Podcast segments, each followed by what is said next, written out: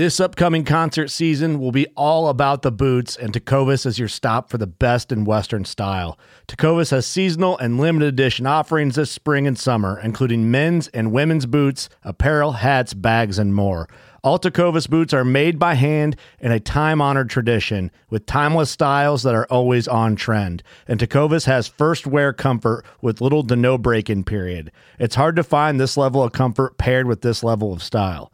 Stop by your local Tecovas store, have a complimentary drink or two, that's WCB style, and shop new styles. The smell of fresh leather and friendly staff are at your service. Many stores even have leather custom branding to make your boots truly personalized. And with regular live music and events, there's no in store experience like it.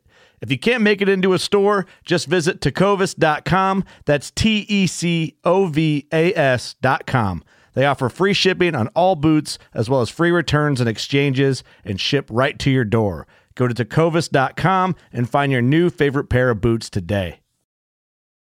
Fishing like a local isn't just about catching fish. It's about connecting with the environment and the people who call it home. It's about hearing the stories and traditions that have been passed down for generations and sharing unforgettable moments with the people you meet along the way. Fishing like a local is having an experience that stays with you forever. And with Fishing Booker, you can experience it too, no matter where you are. Discover your next adventure on Fishing Booker. Welcome back to the Paddle and Fin Podcast Network.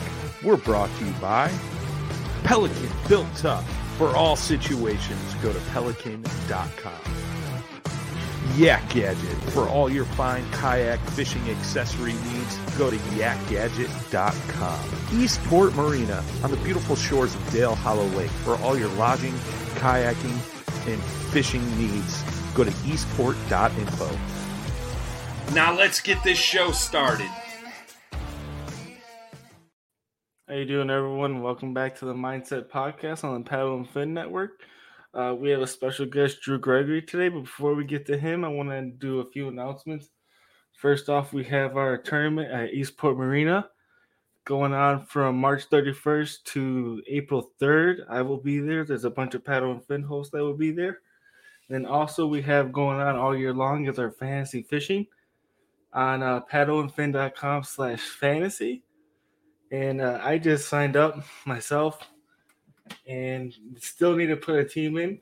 So I need to get get on that. But uh other than that, let's bring in Drew. And I just noticed my camera angle is completely my my kids must have messed with this camera angle.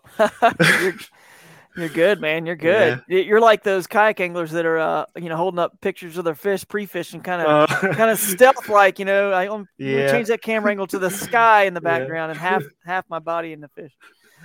yep, yep.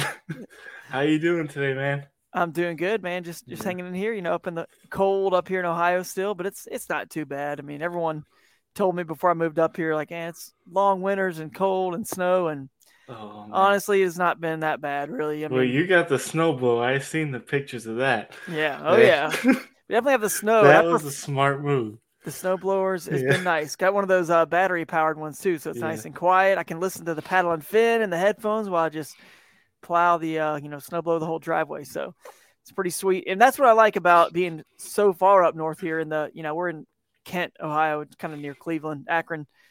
And it gets cold enough where you actually get like real snow. If you're going to live yeah. up north, man, I say like you might as well just do it. And, you know, just where there's dry snow and you're not just constantly getting 34 degree rains. You know what I mean? Yeah. So it's kind of nice. So it's not bad. You don't have to, don't have to wipe our dog dog's paws like crazy when they come in and out because it's all just dry snow and it's nice. They're not all muddy and, and wet all the time. Now they will be in the spring, yeah. but that's another story. yeah. I, yeah.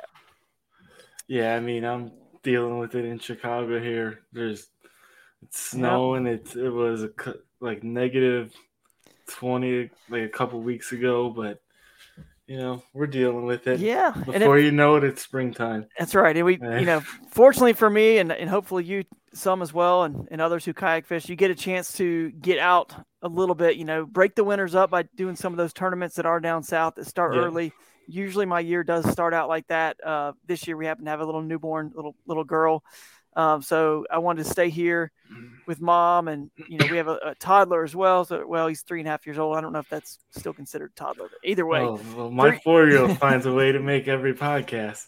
Yeah, right. so you know how it is, man. So uh, I just wanted to be here and hang out with her and start my season a little bit later at the the Bassmaster uh, Kayak Series Championships in early March. So that's when I'll get out. But if you break it up, the winter's not bad, and it forces you. Honestly, this has forced me. You know, just how winter kind of starts in November or whatever, and it ends. You know, who knows when, like April around here. But it forces me to do a lot of the organizational stuff and the business side of the fishing, which I feel like is there's a lost art, and a lot of people aren't doing that side of it which is critical to the winning. You know what I mean? It's yeah. it's kind of like it's kind of like uh man, we were watching that Last Dance um, documentary with Michael Jordan uh, recently. Still have never seen that. It's really good if you haven't watched it. But the the GM of the Bulls, you know, you're from Chicago, so I figured this is kind of applicable yeah. here. He uh back in the day, whatever Krause, he was always saying, you know, organizations win championships, and he got misquoted a little bit, but his point was there's no doubt about it. You know, he he had to bring in all those people. You have to give him credit for that. He brought in all those players, all those coaches, you know, everybody underneath him. The whole organization is actually what what won. So I guess what I feel like we we lack at as anglers so far as these top tier tournament anglers who are trying to do this full time, or even the ones who aren't, the even the YouTubers and other folks that are trying to do it full time.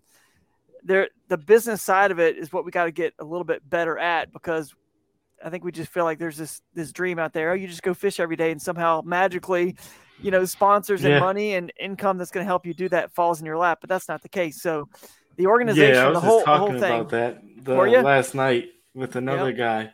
Yeah, it's hard, man. It's a business. It's hard to do and, and pull that side of it off. Yeah. It's it's almost just as much of a skill and talent as the actual fishing side, and it's tough, man. Not only do, do you have to be a good angler these days to do it for a living, you got to be good at the other part of it too. So, anyway, I won't get get us too far into the weeds there, but but uh, you're fine. I mean, the I winner. whole conversation on it last night with somebody. Yeah, it's per. It's a good one to maybe talk about on. I'm sure it's been talked about before on podcast, but anyway, I guess my point is the winners up here have, have forced me to like hunker down, organize, and get that other side of, of you know full time fishing in order. So yeah, I'm just looking at everything. I look at everything as a positive, you know. so yeah, well, I mean that's the best way to look at things. Yeah, you know, I know right. I just got called. Uh, Brian called me about the show that in Madison. I'm excited to go do that. It's not fishing, but it's fishing related, you know. And it mm-hmm. with the mm-hmm. sponsorships, you have to do stuff like that, so you might as well make it fun. You know? Exactly. I mean, that's what this is all about. At the end of the day, we are doing this you know, for fun. People yep. do go and travel across the country to fish the tournaments for fun, even though it's serious. They take it super serious the same way, like I said, you know, in that documentary, you know, Jordan is out there to have fun. He enjoys the basketball, but he's serious about it. His fun is winning, if that makes sense. So, yeah, you know, you can, you can be, it's, it's hard to be kind of a laid back, jovial, kind of nice guy, sort of during a tournament weekend, if you will, when you're also there to be serious about winning, and that's that's also fun to you. You almost have to; those two are hard to like kind of, I don't know, like juggle those two yeah. personalities. You're either real serious and hardcore about it, and you're not drinking and you're not laughing, pushing each other in the bushes till one in the morning at your Airbnb, uh, you know, or or you are doing that, and that's your gig. Like you just want to have fun, chill, and you don't really care about winning because this is this is a sport like any other sport, you don't see the top athletes in the world in their sports, respective sports, you know, doing that. You know, they have these yeah. insane workout reg- regimens and, you know, Tiger Woods, you know, he always talks about his scheduling and what he does. And he took golf to another level with the workouts and uh, his practice uh, methods and things like that. And, you know, you look at Major League Fishing and the Elite Series and all those guys. I mean, they're, it's getting more and more just serious. hardcore, man. Serious, yeah. yeah. So you see every, a lot of those guys. They're even taking their health into more and more of a yep of a better situation versus the old. You know, when you look back, right. it, fishing was all the bass fishing was always the guy with the beer belly drinking beers, fishing, and nowadays it's like kind of did a complete 180 on that. That's true, man. It really is. I've noticed that. As a matter of fact, it's the only knock, or mm. well, not only. There's a couple things I, I think that MLF could tweak, but if they could tweak one thing, I mean, every fish counts is is changed the way bass fishing is played. Like you don't you don't have a chance to take a big risk to go 40 miles up the lake or down the lake to a spot where you know you might could catch a six pounder or seven because you think I'm going to waste all that time and somebody else is over there catching two pounders and that's going three two pounders is going to beat me so you need that time. So what it but what it has done uh, in terms of what we're talking about is i've seen the younger guys who are faster and like you said work out more athletic there it's about speed and and just the athleticism it really comes into play it does matter and because they're counting every fish matters even more because it's not like you can just relax and chill or take a big gamble and go up the, the lake necessarily. It's it's not every single two pounder counts, so it's an it's becomes a little bit more of a you know a little bit more athletic and endurance sport where I kind of like the five fish format where I mean there's pros and cons. Honestly, I like the five fish yeah. format because my fishing style fits it a, a yeah. lot better. Right. I, I, I normally catch only about ten fish, but I'm always looking for the biggest fish, like you said. Yeah, exactly. Making that long run for the six pounder. Yep. And to me, that's that's a little bit more exciting seeing the big fish as opposed to a bunch of smaller ones. Now I know that they're always looking for spots with big ones, but I'm just saying in certain instances they cannot they cannot make a two hour run. Like they just can't risk it. That's too much time they're giving up to the field that's going to catch a bunch of two pounders. Whereas in the five fish format, once you've got a decent limit of, you know, three, four, five, you know, a full, you know, limit, especially of, of two, three pounders, I mean, you can, you can go take that risk and go make that run because otherwise you're going to keep catching the same two, three pounders you've been catching. If you found out that's what the size of this, these fish are, now you can take that risk. You could drive an hour and a half. I've, I'm telling you right now, I drove on Lake Champlain, the tournament for Hobie. Um, I got second in that this past, you know, 2021. I drove to the complete southern end in the middle of the tournament. I drove an hour and a half. I, I loaded up uh, from the northern end and drove down an hour and a half. You can't do that in, in MLF style tournament with it's just too big of a risk. So yeah. I like the five fish too because it it allows for cool storylines and people to, to make aggressive and, and risky moves, which I think is a better um, product on TV and a better storyline. Uh, but they're just going for the fact that they live stream and therefore every fish counts as a better storyline for them because then it's exciting because it's every more, fish well, it's more it, action, more action, right? Yeah. So I get it. But yeah. Anyway, so what we, yeah, so what are we talking about today? it was a great way to start it. We kind of went right into a tangent right away, but it's fine. I mean, it's all relevant. Um, what I wanted to bring you on here today is I heard you on, uh, I believe it was the final cast uh, talking about crescent kayaks, but more importantly, talking about how simple you like to fish. You're like yeah. a four rods, one you know, one kayak. If you don't need electronics, you don't use them. Right. You know, and that's similar to like me. I carry two spinning rods, a flipping rod, and it's a bait caster. Mm-hmm. And I try to break it down. I was talking to the guy yesterday. I try to break it down to where I know exactly what I'm going to do come tournament day. I feel like exactly. you do the same. I do. Yeah, that's you, you, described it pretty well. I mean, I mean that's why I got into kayak fishing. You know, with River Bass, and people know me for that, and uh, we're kind of reva- revamping that brand a little bit and doing some more stuff with it this year, which we'll announce later on in the year. But um, and we have our River Bassin podcast that Ken Morris and I do, and it you know it streams on the Paddle and Fin network as well. But um, that's why I got into kayak fishing. So I didn't want to when I got into the uh, and so, just so everyone knows, I got into kayak fishing because it was the best tool, right? It's simple, it's lightweight, it's easy, the best tool to fish rivers, which is what I love. So then, you know, I, I started my own tournament trail, River Bassin, and did that for eight years. I did Hooked on Wild Waters show, uh, hosted that for five years. Um, it's all about fishing remote wild places, the places where the kayak, you know, pretty much only the kayak can go. So when it when in about 2016 or 17, wherever that first KBF national championship was, where I believe Matt Ball won about $35,000 when he won, uh, he won out of a Jackson Coosa HD, which is the boat that I designed back when I was with Jackson. And so someone sent that to me and we you know said hey man this guy just won this national championship out of your boat you know and, and that felt like amazing just incredible that something that i designed helped somebody accomplish that you know? And but it also made me think i said wow um like there's tournaments that pay this much now? Because back in you know in the day there weren't.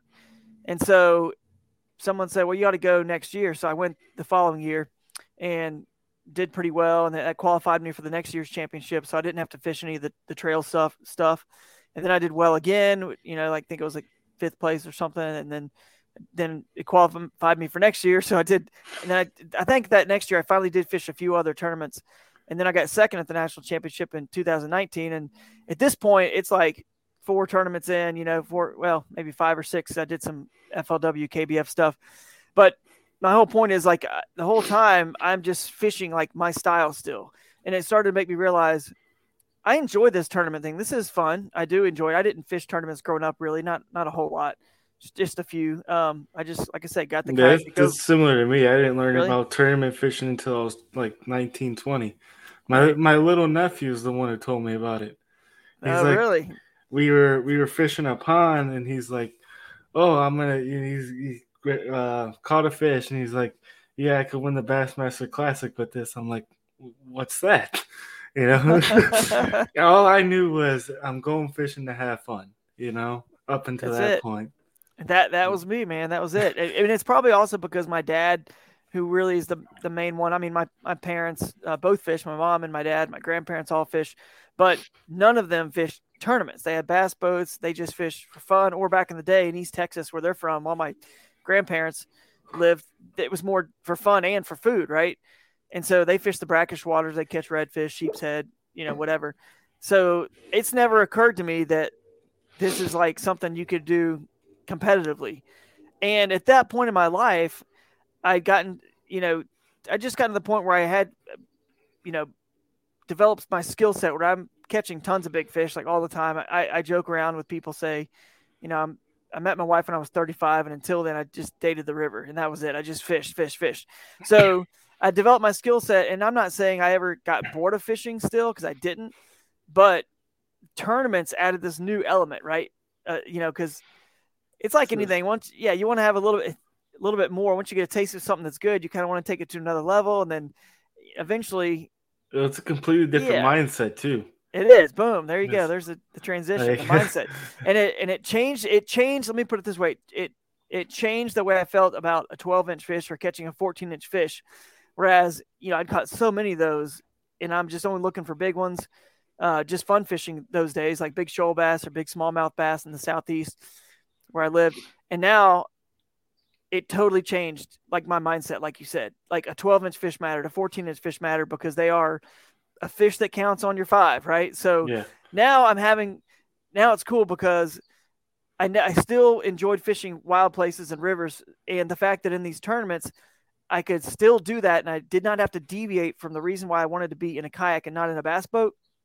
It's like this perfect marriage, you know what I mean? Like yeah. together, it's like oh, perfect. I can compete, which I've, I've always been into sports my whole life, and my master's degrees in sports management. I love competition, competing in sports and it was just this perfect marriage. I was like, oh man, I can compete, and also, uh, you know, still get to fish my style, river bass, in the wild wild places. So that's why I stick to to that method. Uh, it's also just what I know the best. I know um, there's a lot of folks out there who who you know can go offshore. They can fish a lot of the places the bass boats go, which have schools, you know, of hundreds of bass at times, or even thousands on some of these big lakes.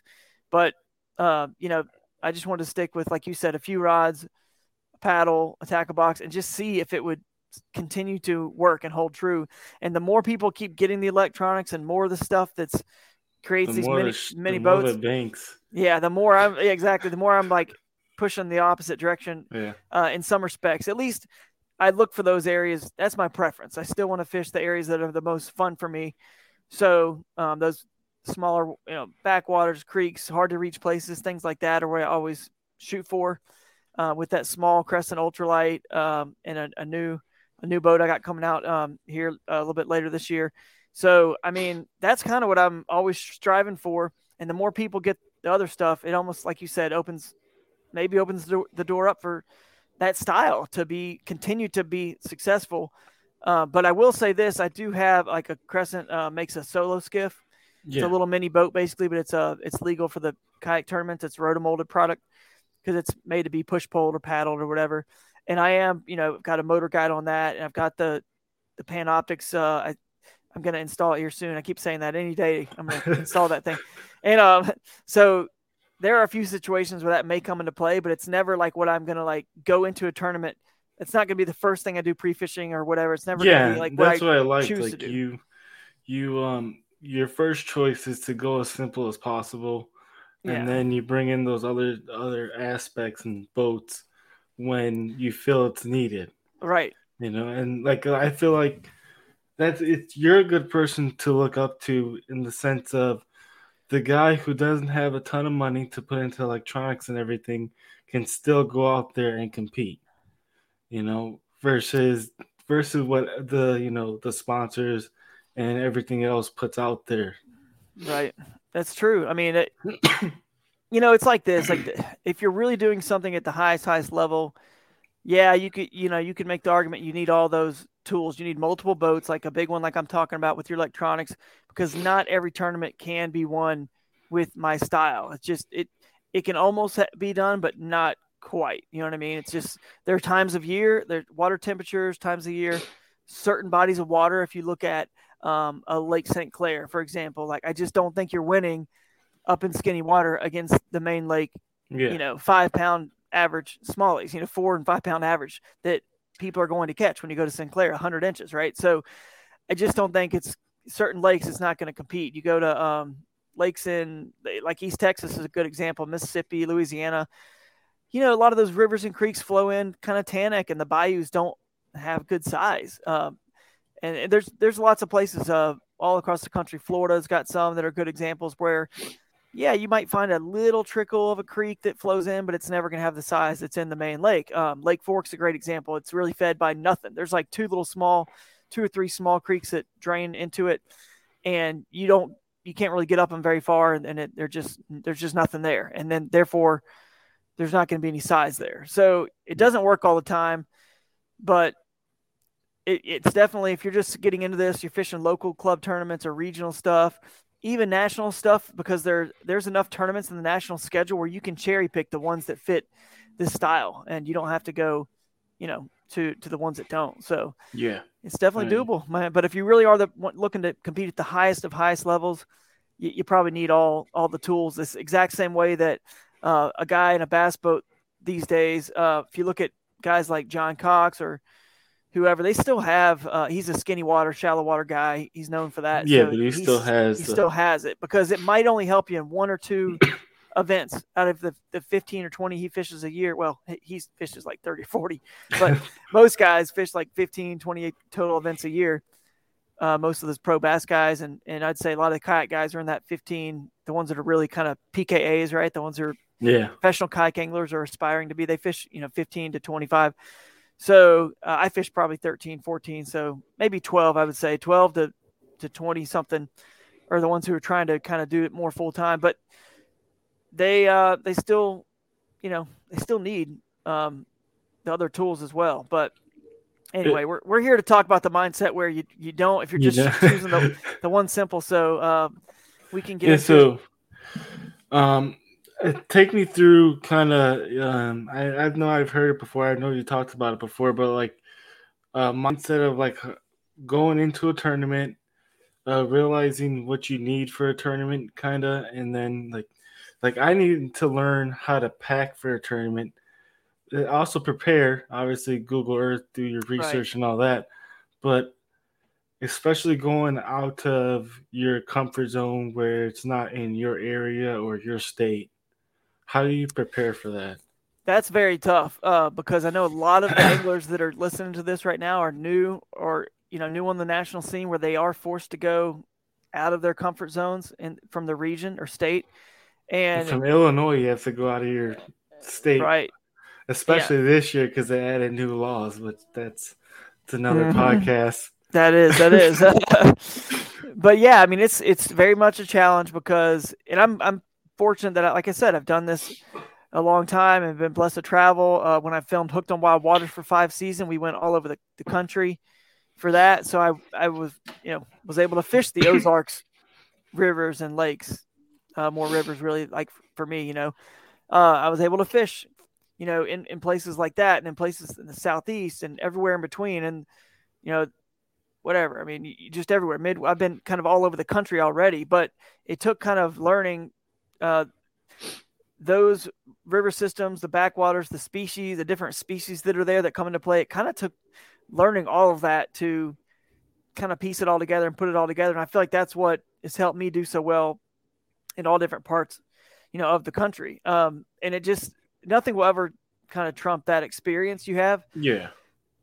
Obviously, you can listen to podcasts, you can do all your research you can, and that'll help. It definitely helps a lot because fish are sort of the bass, I should say, are very similar in how they act everywhere across the whole U.S. It's just that they're using a different type of cover to stage, whereas it might be the the in Florida, it might be the point of a grass mat, right, the very front of a point, and the wind is blowing, and that is acting like the first rock in a river or the first rock in a, a lake where the wind is blowing, and it's like the biggest rock in the uh, at the end of a point, let's say, uh, or in a river that where there's about to be a rapid and there's a bunch of big boulders before the rapid, like the that first group that's out there, it's a likely spot to catch a fish.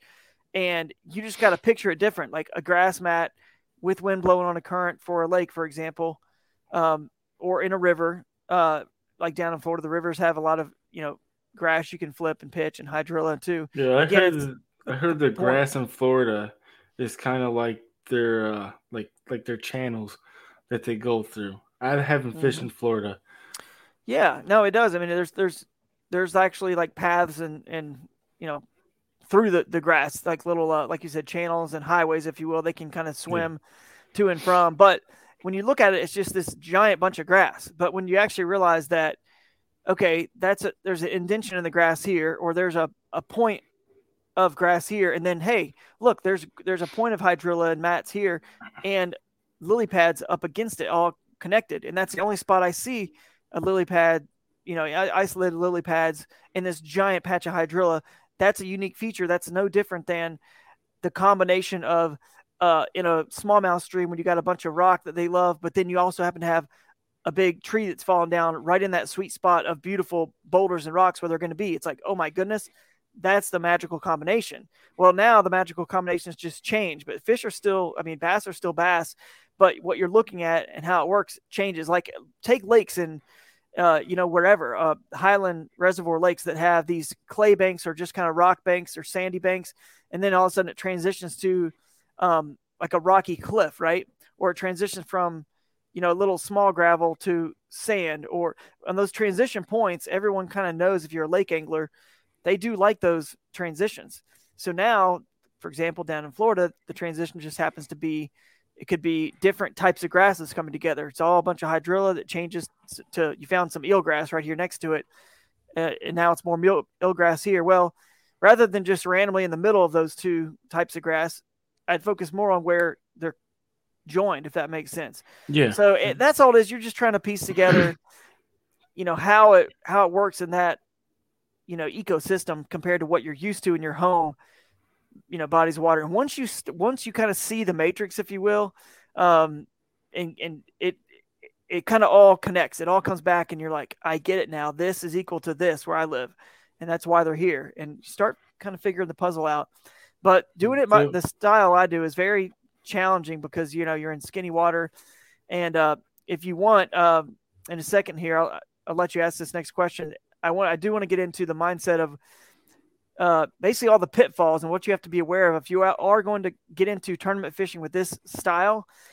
Uh, there are a lot of things you got to look out for, a lot of dangers and a lot of major risks that come with it because you could very much, very easily zero or do yeah. pretty poor going this this method too, or not win.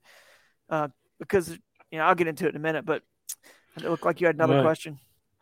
Uh, I did. It, yeah, it yeah. slipped my mind when you were talking. that's, uh, that's all right, man. All right, this is this is the question. Then we could get into that. Um, do you feel somebody can go to their home waters and kind of start learning techniques and patterns that can help them in other because I feel like if you can figure out the pre-spawn, spawn, and post-spawn of the bass in wherever you're going for a tournament, you can kind of mm-hmm. figure out where to look for it, even if you're not there or not familiar with the area as long as you practice your techniques on your home waters. Right. No, you definitely can. What I would suggest for people that do have home waters, let's say you're you're really good at catching them around docks or something, or and, and that's just what you always do because that's where you catch them. I would say, well, if there's grass or wood or any other, you know, rocky banks, anything else, you know, the river or creek sections, um, try learning how to catch them in, in those situations because there there are bass there in, in, your lake. It's not like they're only on the docks. You just fish the docks because that's what you know and you enjoy. Yeah. But you but you've already kind of like figured that out. You know how to catch them on docks. So if you go to another lake, you know how to fish docks. Okay, so so expand a little bit on your your skills and your techniques. Try catching some fish offshore if that's what you're into. Um, but like I said, more what I do. Try try going up into some small creeks and rivers or some little backwaters that are hard to to kind of get into. Maybe that that some, a lot of people just are are a little lazy sometimes. They just don't want to do the work, or they have a kayak that they can't get to certain places that, that maybe you have a kayak that can, like a small little one, like I'm talking about. Try catching them in all those situations. Then you've at least exhausted all the skill set that your local lake can help you, you know, get really, really good at. So okay. that's what I would suggest. Yeah. And yeah, then, no, then you'll take it to the other parts of the country. I know this past year, anytime I was on like home waters, like there's a couple times I went on our, the home river for smallmouth and I was practicing finding them deeper versus shallow or just finding that one point where they're sitting and stacked up and kind of recognizing like the current and where the current breaks and really trying to learn that this past year and then also learning how to use a frog in the mm-hmm. grass this year because my hookups were horrible before this past year you know, that's so like either learning a new technique or learning how to read read the water differently is what I would be saying. Yeah, man. No, it's you're dead on. Just just take advantage of all that that lake that your local lakes have to offer because trust me, there will be a piece of that somewhere else that you go uh, across the country for sure. So. Yep, and uh, we could get into what you were going to talk about the downfalls of your yeah, techniques. The the mindset of the mindset of doing this, you got to be very uh, mentally strong and prepared for uh, many things. First of all, are you going to just cast a check? Or are you trying to go and win a tournament? Right? It's like that's you have to figure that out. Are you just wanting to just cast a check and you're happy with that, or do you really want to hit a home run and win a tournament? Because that will matter a lot. Because um, rivers and creeks uh, me, I'll, I'll say this: s- small and medium-sized rivers and creeks. I'm not talking large Coosa River or Tennessee River. You know, La Crosse. You could run a boat on it. Yeah, yeah, I'm not talking those kind of rivers. We're talking like medium and small ones. The, you know, they're obviously feeding a lake because the tournaments are always, you know, titled a lake. Typically, you got a yeah. few Hobies like Susquehanna and and the Wolf and Fox River this year up in, I think Wisconsin. Um, that, but most of the time it's you know a lake, right? So you're competing against um, two different kind of you know ecosystems that are very good both at, at you know growing bass and holding bass. The issue is most of the time with all the creeks that are going into a lake you know you, you can have fair good amount of like numbers of fish decent amount of numbers of, in these locations. So yeah they might might work out for cashing just a check sometimes, or not even cashing a check, just getting a limit. Because getting a limit both days of a two day tournament definitely does not ensure you're going to cash a check. But yeah, the um, the problem is that you know, have you ever heard the phrase that the bigger the ocean, the bigger the fish? And yeah. that's what you're dealing with here. The bigger the lake is bigger with a lot of forage with shad and bluebacks and alewife, you know, whatever, like all the different kinds of bait plus the brim and the crawfish and every other kind of food that, that the rivers have as well. And those fish can be kind of lazy there. They can kind of grow and be a little bit bigger and especially heavier because they're lazy. But small creeks and rivers, um, typically the fish just don't get as big. To so if someone is dialed, I mean dialed in with their offshore electronics or their or the Panoptix or they just know that lake really good. It's spring and in the main lake, and the, the fish are all in the banks with moving baits and they can cover a lot of water and do that, it's very hard to win in a medium size or small uh, you know, creek or river. It's just hard because you're you're just not dealing with the same class fish. It's a challenge. It doesn't always work in every place. Like I said, we talked earlier. There's there's no creek you can win on Lake Fork. There's no creek you can, you know, win on uh, whatever name name some other Yeah. you know, that lakes like St. Clair, the ones we just talked about earlier on Erie or whatever. It's not going to happen. So a you got limited opportunities for it. And B when you are there, you can't just roll up to some creek and just expect that magically just because it's hard to get there. to yeah the, the big big enough fish to, to win are going to be there so that's that's where and you only have most people only have you know one two three days of practice so if there's uh, let's say there's a lake and it's got uh, you know six or seven fishable creeks and I, when i say fishable creeks i mean the last you know 15 miles to the lake are floatable and fishable big enough. Uh, small rivers or creeks. You don't have time to go fish all of those right? I mean there's just no way. So maybe one or two of them have a good population of decent sized fish, but a you gotta you gotta hit on the right ones in pre fishing, uh, and and then hope of course you got those size fish are there, and and hope that the the, the lake guys don't find them as good as they can as well, and that's always a challenge. Now on the flip side of that, you know you can. You know the, the lakes are getting pounded by, bass boats all the time, right? So this is the flip side to the, the coin. Especially in the national tournament. Yeah, exactly. You got they're on weekends. You got boats, bass boats out there all the, every day of the week, so there could be less competition. Uh, you know, in in some of these places like the, the backwaters, rivers, and creeks. So that's the positive. The only other, you know, part about that as well. Yeah, there might be more more pressure on the main lakes, but if uh if they've got you know a good population of bass, you might like in other words, what's better being you know, in a river or creek or where you have a maybe you struggle to catch fish of, of size and you're catching good numbers, or be out there with a few bass boats on and finding an offshore spot that's got a school of 100, two to, to five pounders. Like there's more big fish out there, right? So in Yeah. theory, it's just not my style because I don't like to just sit there and, and have the anchor mode on my motor if I'm using a motor or, or you know, just sit there and tread uh, if you're pedal, if you're in a pedal drive kayak or a paddle, just sit there and hold or anchor yourself to to fish that stuff. That's just not as exciting to me. But the fish are there, and so who cares if there's bass boats all around everywhere? If you find those, you know, because all the bass boat guys, they're not like incredible anglers like we just think they are. They don't know what they're doing. A lot of them, most I of them. mean, So, so I was saying this yesterday, where like we can, you know, just like the Mhm. national kayak tournaments, anybody can, you know, pay and be in a national event. That does, doesn't Right. mean everybody is going to win or do great. I mean, we've seen Right. a lot of people struggle in Kissimmee yep, um, this past couple weeks. But yeah, the same Yep. same thing with the boat. I mean, technically, all you need for a bass boat is the money.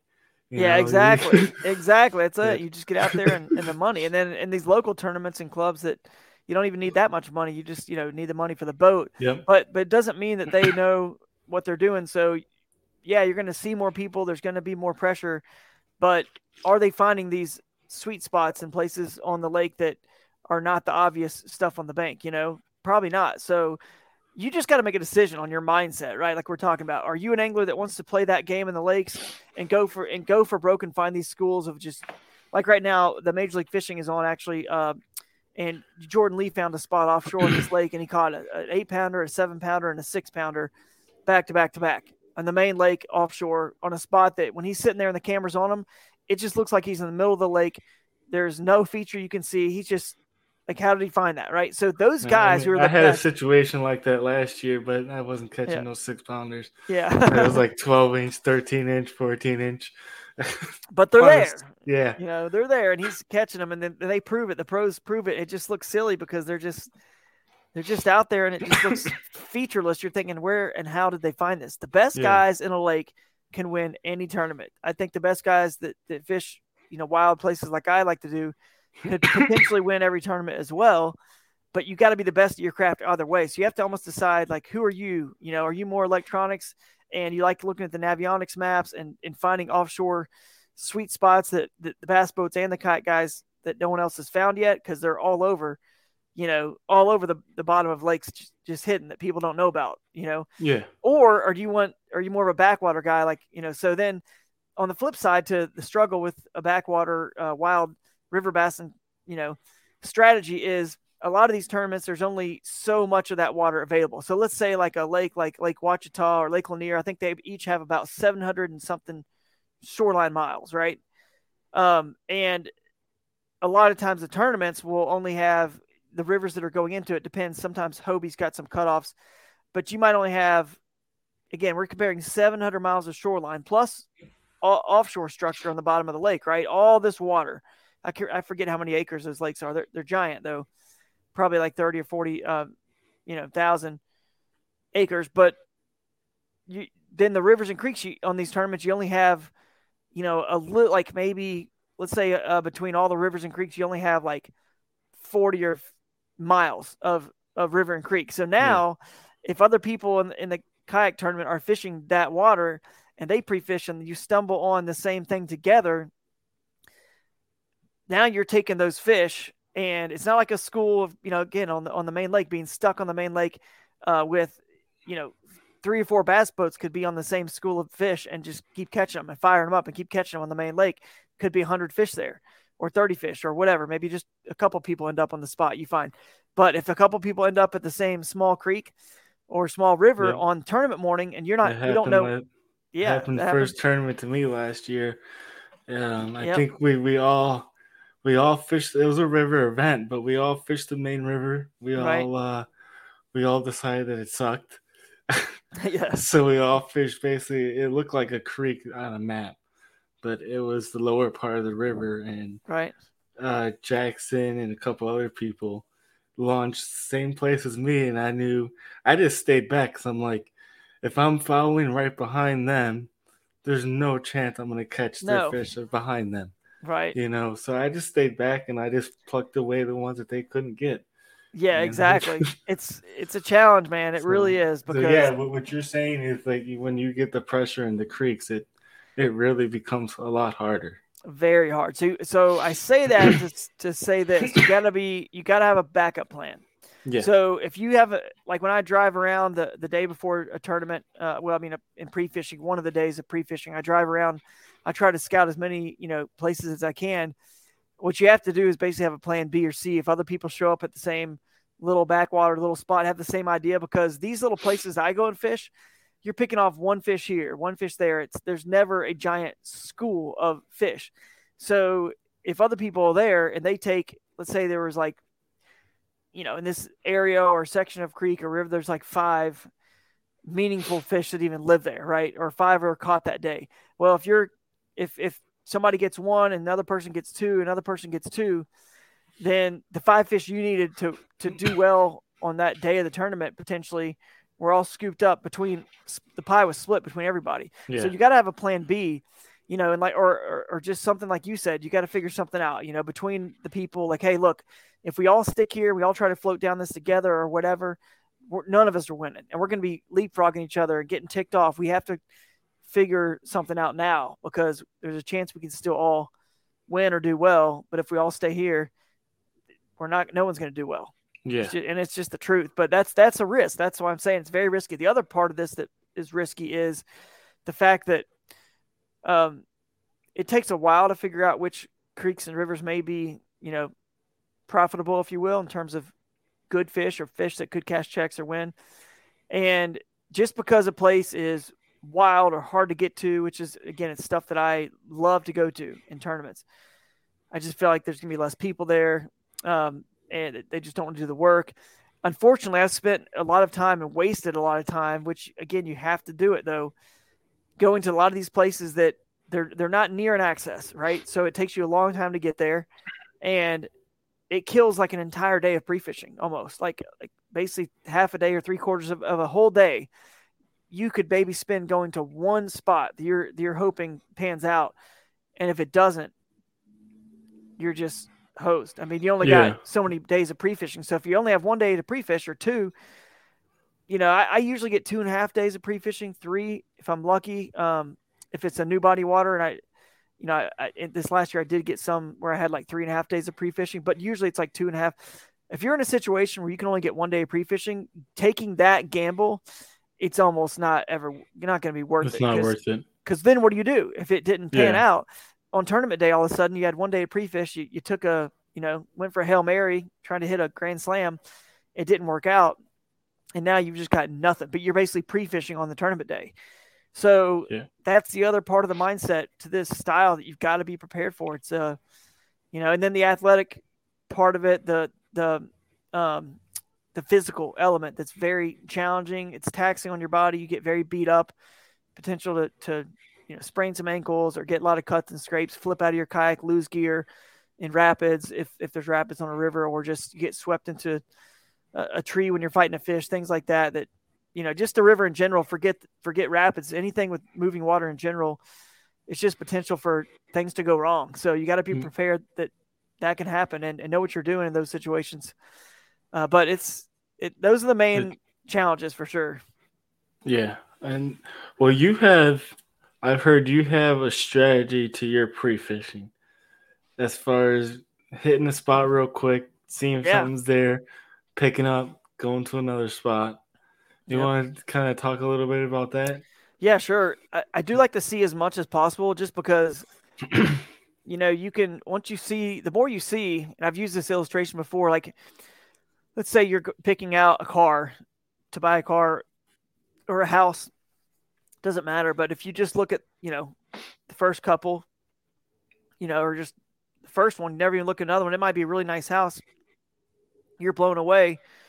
But then after you look at 10 houses in the, in the area, the first one may not even come to mind anymore as being that great Yeah. because you've seen them all. You've seen the area that the schools that are nearby or whatever in the car. It's the same way. It's like this one looked good, but then once you see the other ones, you realize like, oh wow, that that you know whatever like that.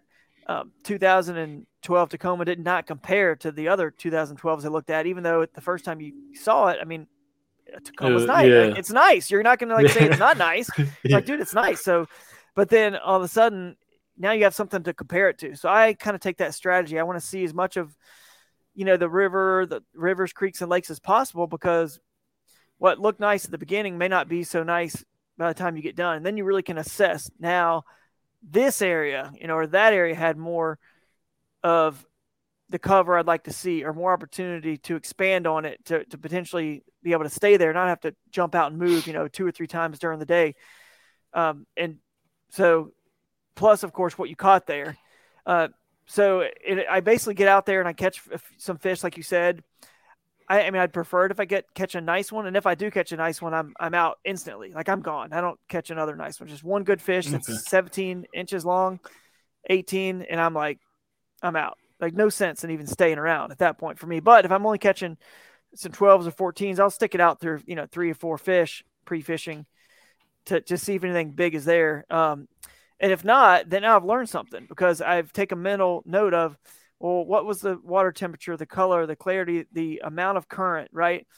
What was the the cover? Was vegetation, wood, whatever? You you kind of like bank all that in your head, and then when you go to the next place and you catch some, maybe there's some bigger ones, and maybe some of those um, variables change there, and now you're like, okay, well now I've got something going, and then you go to the next one, and you might catch a couple nice ones again or not nice ones and you kind of put the puzzle together like oh at the one spot this is you know this looked very similar to that first spot where i didn't catch many big ones and i didn't catch many big ones here at my third spot either and they have a lot of similar characteristics and anyway and then if you catch big ones obviously you kind of can put what kind of the puzzle structure together. yeah put the puzzle together yeah. um, and where you want to focus and then the other thing is i don't on a two-day tournament uh, this is the other part of the, that uh, the struggle to this strategy that uh, I forgot to mention. Two day tournaments are challenging because first of all, you're you're pre fishing. Most people they can't stop fishing and pre fishing, and they they even in the area that I'm talking about when they get into a spot and they catch some some nice fish, they just keep fishing, and they don't understand they're burning their fish for for tournament for day. tournament day, and they also don't understand when they're not there on another day of pre fishing, somebody else might be there burning those fish up too. So at least if I can and, and maybe that person, other people end up there during the tournament. Maybe they don't. Doesn't really matter. But if if everyone took the strategy and everyone's just not catching a ton of them, then there's going to be more willing feeders on tournament day. So I'm trying to preserve as much as possible. So uh, because let's say it's just me that ends up in a spot like this, I don't want to rob for my own fish. Chances. You know? And yeah, and then I'll figure out on turn on the a day two day tournament you need fish for two days. So let's say I don't have the puzzle and, and I never do. I never have it all figured out going into the tournament. That's why I'm always a nervous wreck because I don't really know where to go. I've got like yeah. seven places I caught fish and pre-fishing, and I caught some of similar sizes here or there. I mean, I always tend to go to the place where I mean it sounds just kind of simple, right? But I go to end up starting on the place where I caught like my biggest fish and pre-fishing most of the time. You know, I mean, that's that's kind of yeah, a thing for all of us, right? Right. It's like well, maybe there's more there. There's got to be more yeah. 19s. Like even if I caught a couple 17s at one spot and I caught a 19, I'm usually going to the place where I caught that single bigger one, and then and then I find out what that area has. But I always want an exit strategy, a quick exit strategy for the fact that if other people showed up, right, like I said, or for the fact that maybe that was a a one-off random fish that wasn't a true pattern there, or maybe the area isn't isn't as big enough to hold a lot of fish to last me an entire day of fishing. You know what I mean? Which is often the case with me. I, I usually move, you know, not all the time, but I've moved as many as five times in a day. But you know, yeah, not... that was going to be my next question. Uh, do you plan your moves, or do you kind of like do you time it? Because obviously we only have about eight nine hours depending mm-hmm. on the tournament. I know last year there was a couple times where I kind of said if by this time, if I have this amount or if I have this amount of inches or if I haven't caught anything, I'm leaving and I'm going to this place. Yeah, that. You...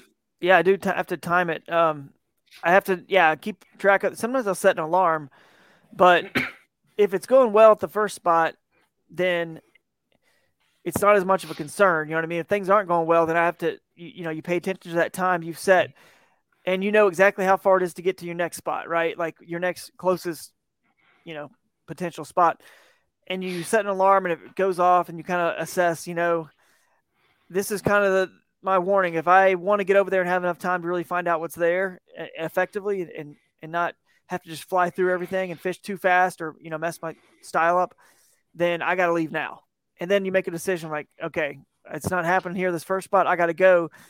And then the beauty of of the two days is once I sort of expand on these locations, in you know, day one, I really know what I have. And then on day two, even if I didn't have the greatest day one, but I I probably eventually got to a spot where I had a, a decent stringer to keep me in the, the hunt maybe for a check or for the win. As long as I'm in the hunt, then I now I now that I fished and fished hard in those spots, like for a whole day, like nothing I had ever done in pre-fishing, like really expanded on those areas and really figured out the pattern, learned so much more, so much more than I ever could have learned in pre-fishing. Now I know where to go on day two to really maximize. And on day two, in theory, you know, I got a good chance of getting as much, if not more. Okay. You know, so so anyway, but if but most people do the opposite, and it's I get it. You know, a lot of folks don't have the the same experience as I do to be able to just just leave after they you know caught a few fish or know why they're they're leaving and why they why to go to another spot. It's it's not easy to do, but if you can do it, uh, then it saves a lot of fish and it allows you to, have a lot of fresh fish, you know, for the tournament. But that is the hardest part, trying to figure out a which which little pins on the map that I've chosen to even pre-fish to begin with. Well, I've narrowed it down to those spots, and then B once I've fished them and pre-fishing, now how to narrow them down. And like you said, the um, the map has a big part in your strategy on on moves because if you got a bunch of good spots in like this, you know, three or four places you could probably pick up and move within a, a twenty to thirty minute drive, so not too much time you're, yeah, wasting. That's I feel like your your strategy of the four rods and the light kayak is like almost perfect for making those moves where someone with a trailer or like I car topped mine my kayak last year and it felt like it was a half well, I need to probably get better at it but it was like almost 15 20 minutes just to load the this everything into the car. Yeah, man. Takes too versus long. versus you, you're just thrown in the back of the truck and you're gone to exactly. the next spot. Exactly. And you, you just got to plan your your strategy accordingly, have it all mapped out, and then you know if you're going to take a gamble for a place that's a very long, uh, not a drive, but I'm talking like once you're on the water, it's a long paddle or motor. what I typically try to do is I end my day there or I start my day there. You never really want to. It's best if you just end your day there. You know, if it's a big, because then eh, you have time to get back and get your photos uploaded and all that stuff. You know, they give you a couple hours. So, well, whatever, you have an hour to get your photos yeah. in. But you either can start your day if it's a if it's a location that actually is a long drive from your uh, campsite or your Airbnb or hotel. You can it's smart maybe to start your day there, but then if it's a long paddle or motor, it's it's and that's all you got is that one spot that's far away, very you know takes a long time to get to. You're killing time there and back, but uh, the only thing you you can potentially do is um, if if you can get there within half an hour, which a lot of the tournaments let you get on the water, you know, half an hour before first cast, yeah. then then you could say, well, you know what, it's all it's a half an hour away or it's 45 minute paddle away. I'm only going to burn 15 minutes of fishing time. You could you could risk it and do it that way too. So there's a little bit of uh, how do I play this strategy? You know, towards either the beginning of the day on a super remote location or the end of the day. You got to be one or the other. You can't just you know in the middle of the day decide you're going to go paddle an hour away or drive an hour away and then and then all of a sudden that's all you got in that area and then have to drive an hour or paddle back an hour back because then you've killed two hours. If that makes sense. So you got to use that yeah. time at the beginning of the end to your benefit. Yeah it makes a lot of sense. So i want to go back to pre-fishing. I should have stopped you a little bit earlier but yeah. it's fine. Um, when you're picking out your spots and going to the spots if you like find them say like you, you find the mother lode of fish and you know you're going to fish there, do you kind of end your pre-fishing early or do you go and still check out a bunch of other spots or kind of? Yeah that's a good question. Uh, i rarely um, I, I mean there are a few times especially once you get familiar and you've got some history but you can't ever assume that what you found is um, is the best. You know what I mean? And and for for what I'm talking about, like I said, you don't know who else is going to show up there. You don't know what. Uh, well, that's the other thing I forgot to mention about the risky part of doing this mindset is, by the way, weather. So you don't know what weather's going to occur. So if you're fishing some small rivers, creeks, backwaters, they could they could go from clear to chocolate milk overnight. So that's the other part of the gamble I forgot to talk about that you got to be very very prepared for. Like what happens if your river rises, you know, three or four feet and becomes muddy, but you pre-fished all week. And this happened happens a lot. I mean, all year last year, every tournament we fished, it seemed like pre-fishing was one way, and then all of a sudden, you know, the Bassmaster Championship, we all pre-fished, and, and it well, it just rose so crazy that the Possum Kingdom Lake did was chocolate milk. Pickwick, same thing. Lake Pickwick, KBF, it just flooded the day like you know the night of the tournament. Oh, I mean, the, before the, the tournament, Kissimmee and Lake Fork, same thing with the yeah. weather, where yep. I mean, the lakes didn't rise, but the temperature went from 80s to 20s in a right. matter of days. So you know? it it changes fast, man. So that's yeah. why you got to be prepared with all your exit strategies and your plan Bs. Um, but uh, what was the what was the question again before I get too veered off? Um, it was, on... do you like? Because I know Gerald Swindle mentioned this in a seminar where he oh, said he stops. He stops yeah, fishing. Yeah because he said it, if he fishes till dark, if he does like what Ike does, where he goes right. from morning to dark, that it messes his whole tournament up. No, I agree with that. I do. I, I, I want to be done on that final day. The, the goal is to be. I'll tell you what I'll do. What I do with my time, if I've found enough fish where I think I could, you know, do well and win this tournament, a couple things happen. One, um, I do want to end early and get checked in early because I want to get back because I'm kind of like Gerald in the sense that I need I need sleep. Uh, I, you know, I'm just not good with waking up early. I need like to get sleep. I can't stay. I'm just, you know, I'm 42 now. It's not like I, you know, I'm 21. I can just go to bed at whatever hour and then get up and I feel fine, right? Yeah. So I need sleep and I need to be prepared because I hate wasting any time you know, you've seen we've talked about my strategy. I, I move a lot. It's it, there's a lot of time I'm not casting. So if I'm if I'm moving, you know, a couple different times in the truck, I can't have any you know wasted time. So I'll pre-rig as many baits as I can. I'll get my rods all ready, get everything. You know, everyone obviously gets their rods ready, but I'm talking even pre-rigging other baits and just getting every everything I can possibly do that that would, you know, like sharpen hooks, everything, anything that even it sounds silly, but sharpening hook for a few seconds, it, if it adds up to one or two casts by the end of, or changing out your treble hooks or whatever you do, little things like that on the water, uh, putting a new skirt on your bait, whatever. It, It adds up to it takes yeah, time it always take time. Yeah. And so I, I'm sort of in the mindset of, you know, Olympic swimmers at one point started shaving their arm hair and, and chest hair for a reason. It was to save Yeah. point two seconds over the course of an entire race. I'm in that same mindset. Like I'm don't want to waste any time possible. So that's what I do with my this the uh, half of my day on that final day of pre-fishing. Usually you have to stop by four o'clock anyway, but I want to be there at check-in at that point. So I'm usually hopefully hopefully done around one or two o'clock, uh, and I or or sooner. But, but I'll say what I do like to do, even if I've already found fish, I still want to scout more locations on that body of water because, um, well, I'll, I'll give you an example. The very last moment of pre-fishing in uh, it was the KBF Pro Series uh, that COVID year 2019 on the Clermont chain. The very last minute of pre-fishing before I could had to stop casting, so it was around three three thirty. I pulled up to a bridge um, and walked down to a to a basically a canal area and made some casts off the bank and caught you know like a 15 16 inch fish and had I and I'd found fish you know earlier uh, in that pre-fishing right and it's already almost time to stop pre-fishing I didn't have to keep scouting different pins that I dropped on my map to pre to, to scout right I didn't have time to drop the kayak in so I just fished from the bank right there real quick and I caught a fish and on the first day of the tournament uh, I went to uh, I went to a spot. This is actually perfect. This lines up with everything I've said. I went to a spot where all of a sudden I'm there with five other people, and this is a small like creek. Five or five or six other people were there, and I kind of went down a ways, and then you know no one really we weren't doing a float, so I went down a ways. I come back, I'm passing all the people. I was kind of in front, fishing fast, and, and paddled, motored on down, you know, to start further down. And on my way back, you know, I, I'm I'm fishing all used water, and I'm just like, I hate this. I'm fishing everyone's used water.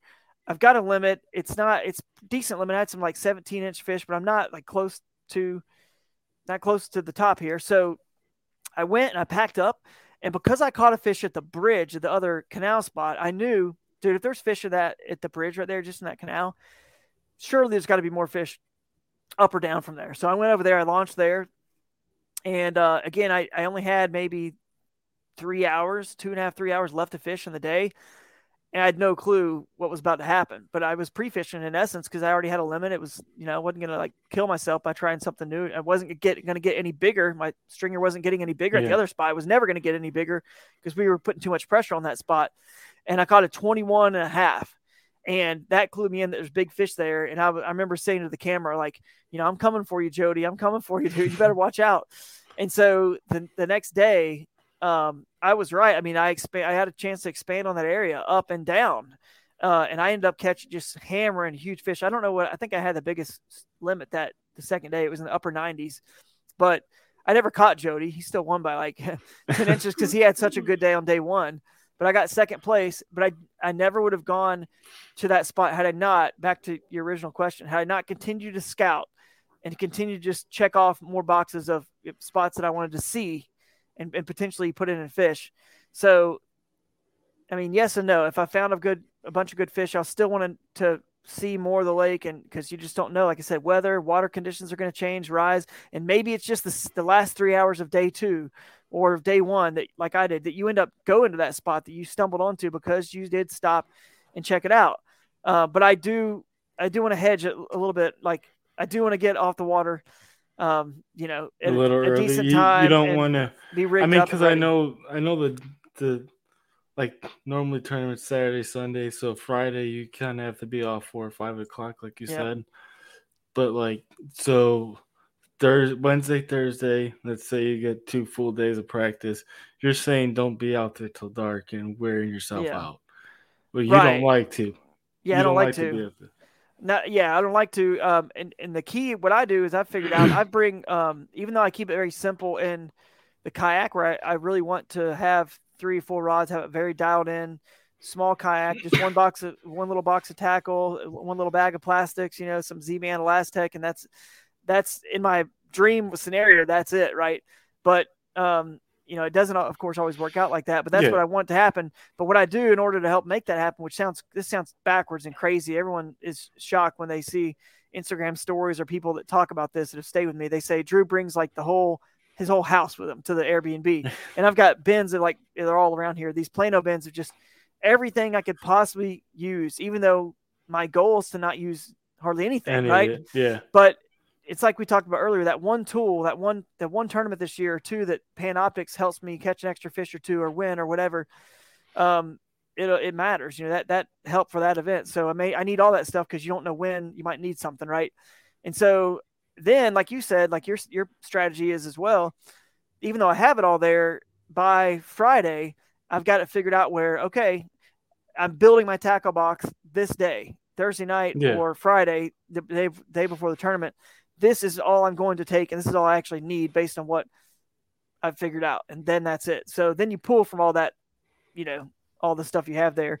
So it's kind of Yeah, backwards, but I do bring it all to the house, and then just don't, I mean, I I feel like I did the same thing this past year where I brought everything I had, and then that night before the tournament is where I really was like, I'm just gonna use this. The rest can stay in stay in the car and be done with it. That way, I don't have to think about, oh well, a crankbait might work here or this might work Yep. here. I just have that stuff that I know worked in practice, and I'm gonna make it work during the tournament.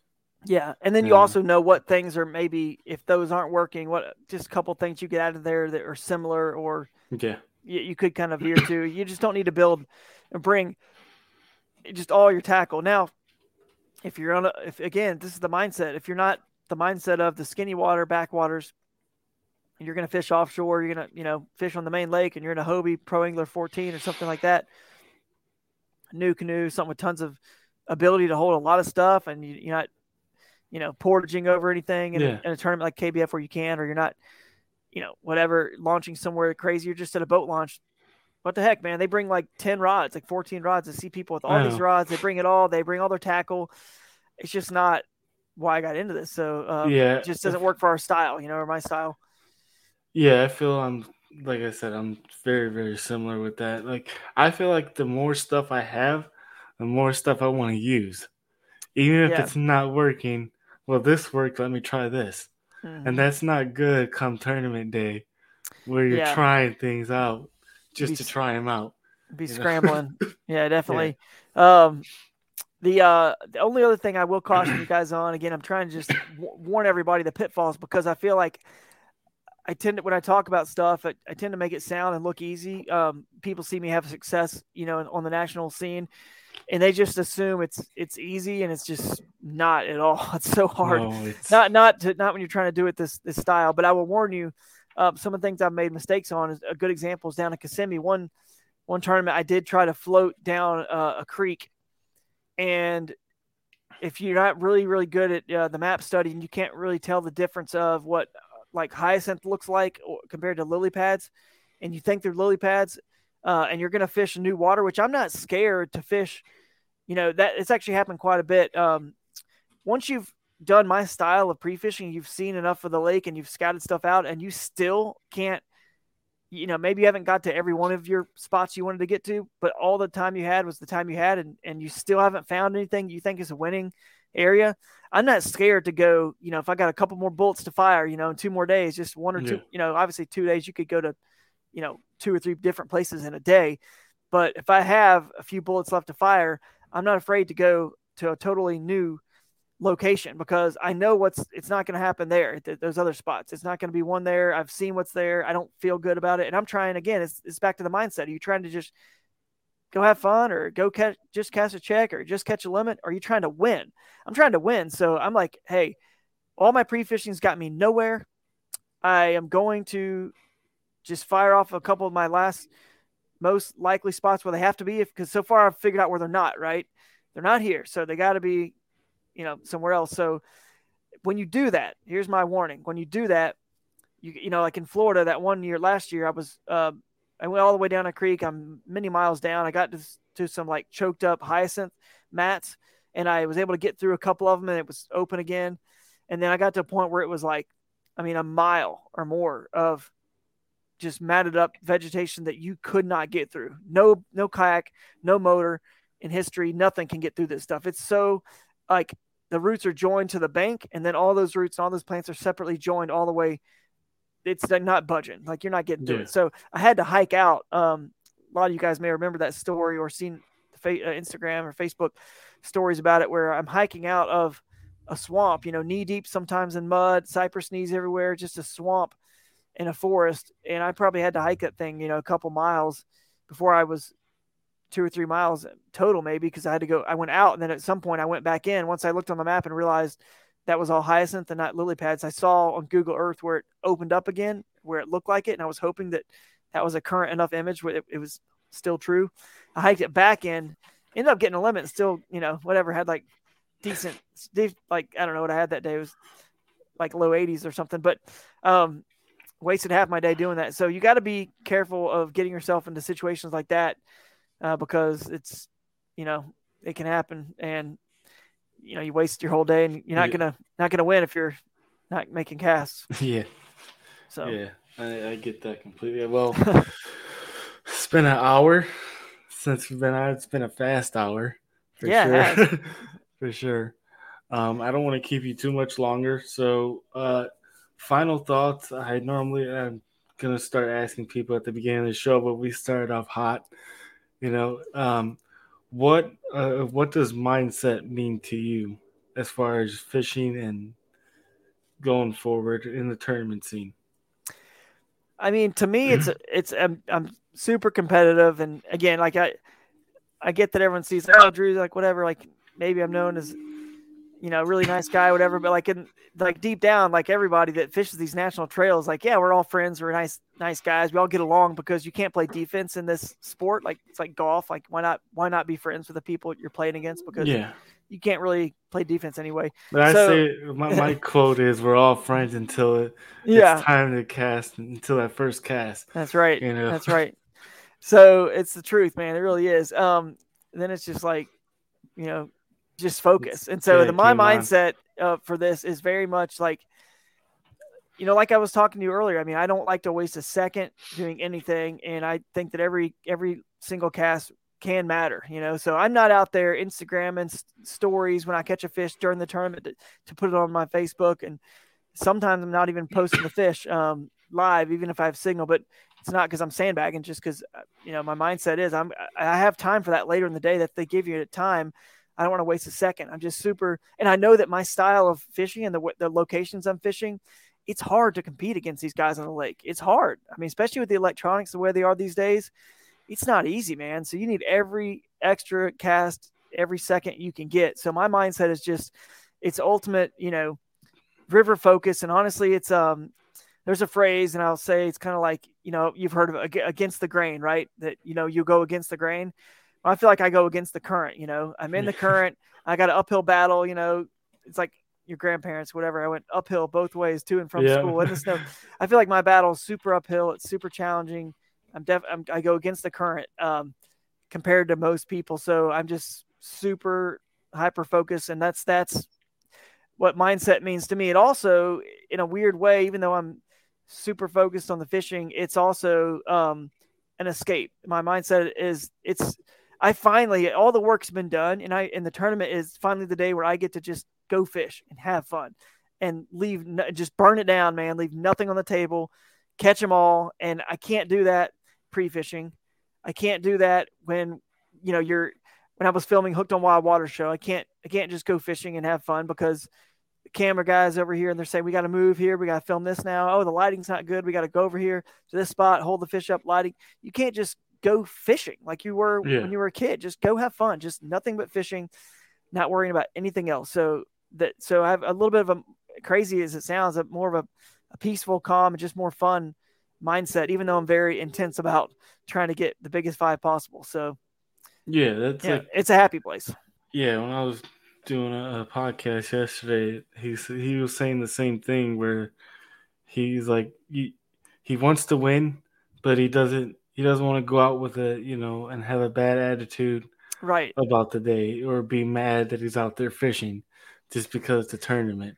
Yep. You know? That's right. That's right, man. And you can't let it. I mean, I get, I get frustrated like anybody when I have bad events. But the thing that I think helps me is when you look at all the anglers and you follow like the fantasy game, like you were saying, man, no one has good event after good event. I mean, they all everyone stumbles, and and I, I fortunately have been kind of one of one of the more like consistent, I guess, anglers. But I've had dud events, you know what I mean? And a lot of actually a lot of some of those dud events were things I could have controlled, like uh, hiking through the woods. I could have floated that whole section and learned about that. But sometimes it's just it is out of your control, and conditions change, situations change, people change. I remember KBF Lake Murray last year. I had I had history in this location. I've caught giant fish there. Other people were there fishing it with me, and I couldn't I couldn't catch them, or someone was always on a spot that I caught them at. Whenever I I you know went to, went over to that spot, there was always someone there, and my I just got out of my game and had a horrible tournament. You know, second day caught three fish. So the what I'm saying is your mindset has to be of it's okay to not cash a check every tournament or to be the top 50% even of every tournament. Like it's everyone's going to have a clunker, um, you know, or, or, you know, obviously more likely several every year. And you just got to keep going because Tiger Woods didn't make every cut as a, you know, at, even at yeah. peak, peak of his career. He made most of the time, but just happens to everybody. I just know people who feel like they've, they get down on themselves. You know, they, they, they don't make a, um, a check or they don't get even near the top or whatever. And they get down on themselves and it's just, it's just part of the game. You just got to go on to the next one, move on, yeah, and learn from it because it's all one big tournament in totality. All your tournaments are one big tournament. If you could have learned something from that failure and it helps you in the future, then you've actually helped because of that failure. You've actually potentially cast a check or won yeah. in another tournament. So, well, I go off of what uh, Swindle says, where it's the most losingest sport you will ever compete in because mm-hmm. the top like five percent yep. of the time you're winning versus you're losing a lot more than you're winning. And it's so true. Like he so says, true. he he goes out and if he has a chance to win, great. But uh, his main concern is cashing the check and making the yep. Bassmaster Classic. Exactly. Yeah. Exactly. So that's a win. And, in yeah. fishing, a cashing a check is considered a win, even though you didn't win. So yeah. for us, it's the top ten percent or if you're at a Bassmaster event, it's like they pay out the top 30 places, I believe, still this year. So it's top 30. Your local tournaments might be you know 10% as well. I'm not sure. A lot of the most tournaments are 10%, but that's that's a win. So you got to just shoot for that first, and if you happen to end up in the top spot, then you know it was your time, obviously. Yep. Yeah, that's a lot of people say you just got to wait for wait for it to be your time. You can't always predict it. That's right. And, and, and honestly, I've I've people, I mean, I've only done this now for two and a half years. Um, you know, that one year, like I said, I fished at the very beginning. We were talking in 2000 and, um, I don't know, not like 18. It was five. I fished like five tournaments, and then I think, uh, no, that was 2019, I guess. And then 2020 and 21 are the only the first two years I've really gone in this full time where I'm fishing like 12 to 14 events. But you know, I've had some success, you know, whatnot, you know, but I've only won once. So I think people would say, you know, I won angler, I won angler of the year, which I guess you could count that as another win. But I've only actually won, um, you know, right there, Lake Dardanelle, yeah. once. But I've had a lot of second places and a lot of thirds and and top tens. Um, I feel like know, it's better to be consistent than to always be winning. That's know, right. As far as first place goes. Yep, that's hundred percent. I mean that that's fishing, man. You you you can never you can't control what anybody else does, but uh, you can only control what you do. So the fact that you know, like for example, in Hobie, you know, I've fished nine Hobie Bass Open Series and cash checks in eight, eight of nine, and that to me, like I'm winning. Like that's a win. Those are all wins yeah. because I got checks. It wasn't just the one win. I'm thinking, oh, I won. You know, so um, now I'll never be able to keep that pace up. You know, that's for sure. But um, the, the funny story about that is actually that Lake Dardanelle, where I won uh, is actually the only one I didn't cast a check in the next time we went there. So you would think that oh, you have history there. You know that was I've won when I'd never fished there in you know ever before. First time yeah. fishing there. Now I have history and not only history but good history where I won.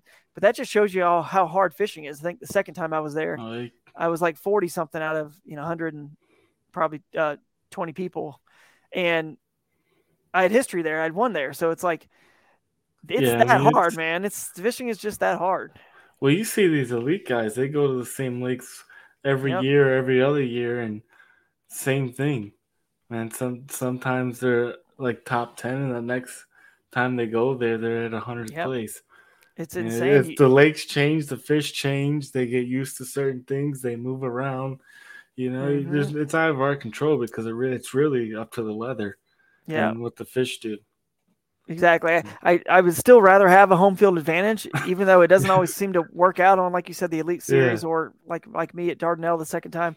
I still would rather have it, but it is just incredible how many times like it does not pan out. I mean, Justin Atkins last year on Pickwick was everyone was picking him because he's hometown right there, uh, Bassmaster Elite Series, and he was in the last 10, 20%. He was the very, very bottom. I mean, it's just. I think you know history can also spin you out, and you could try oh, to you know hurt you big time. too many places and you try to do Yeah. too much and it just you just spin out so i spin out enough as it is eh, without you know just every day Yeah. every- you know because i don't know what i have until tournament day that's why i'm always scared and i'm always trying to figure out my plan b's and c's in case i see other people here or what, what's going to happen um, and i try to have try to control it and it's just dude this is what i love about the sport it's just so much is out of your control and you try to control as much as you can but you just there's only so much you can control and so that's that's the beauty of it it's a very unexpected that happens in our sport the unknown that's why we love it the mystery the fishing so Yeah, it's described perfectly. Like I say, Yeah. it's, it's you're learning every single time you're out there. yeah For for sure. yep And- never gets but- old all right buddy well this has been fun Yeah, uh, I want to give you a chance to shout out some sponsors before we leave, man. Yeah i mean you know i've got uh, quite a few and i don't usually i'll forget them if i try to list them all. So i'll just tell you guys to you know obviously you guys know i'm with crescent kayaks. I'm designing um, kayaks with them now. We got our, our first model coming out here pretty soon that i designed. But uh, we have a full line of boats over there. You guys check them out. Um, we we do keep it simple at crescent. Uh, we're paddle first company. We don't do any pedal boats. Usa made and a lot of you know importance on lightweight and paddleability. so if you are in the mindset of doing you know, or fishing tournaments the way I like to fish them, kind of remote places, wild places that might be hard to access. It's a good boat. You know, we make a good boat for that. Several, the CK1 Venture, the, the ultralight, the light tackle, uh, and then even this new one we have coming out. So you guys just um, check them out. Uh, other than that, you know, Realtree Fishing is my headline sponsor, and Z Man is my my main lure sponsor. Um, you know, Yak Attack, Power Pole, other big sponsors of mine that supporters at GoPro and um, but other than that, I don't. I'm just gonna say follow me on social media. You'll see all the other sponsors because I'm gonna, you know, if I try to list them all, then I forget them. But I just Yeah. wanted to mention those those main few there that I really appreciate their support every year. And then just follow me at Drew Gregory Fishing on YouTube. On well, I don't post as much on YouTube, but you can still subscribe there if you want. Um, and then Instagram, it's uh, Drew Gregory Fishing as well, and Facebook page, it's the same. Uh, I think everything pretty much is. So go find me and uh, catch the River Bassin podcast if you want to learn more about this uh, style and mindset. We we started it back, and we'll be having a few more uh, episodes. Probably one live one a month, and then one that's it's not live, um, and then some other filler in between some other people. So check it out. Yep. Thank you again for joining. All right, man. See ya. See ya. Thanks for tuning in to another killer episode here on Paddle and Fin. Be sure to drop a five star rating, a thumbs up, or smash that subscribe button on any platform you're listening in on. Be sure to check us out on Waypoint TV, waypointtv.com. Make sure you sign up for the Fantasy Kayak Fishing League at paddlenfin.com forward slash fantasy. You could support this show through Patreon, patreon.com forward slash paddle and fin. Don't forget to check out the website paddlenfin.com. Catch us on YouTube. If you got a question, comment, or want to see a future guest on the show, be sure to email us at paddleandfin at gmail.com. Shout out to our show supporters, Yak Gadget. You can check out all the fine kayak accessories at yakgadget.com. Pelican Professional. For all your cases, coolers, and lighting needs, go to pelican.com. Rocktown Adventures, your Midwest premier paddle sports destination. Go to rocktownadventures.com. Eastport Marina, the beautiful destination on Dale Hollow Lake. If you're looking for lodging, kayaks, kayak accessories, or anything fishing related on the beautiful Dale Hollow Lake, go to eastport.info. And Jig Masters Jigs, When in doubt, get the jig out. Go to jigmasters.com and fill your tackle boxes today.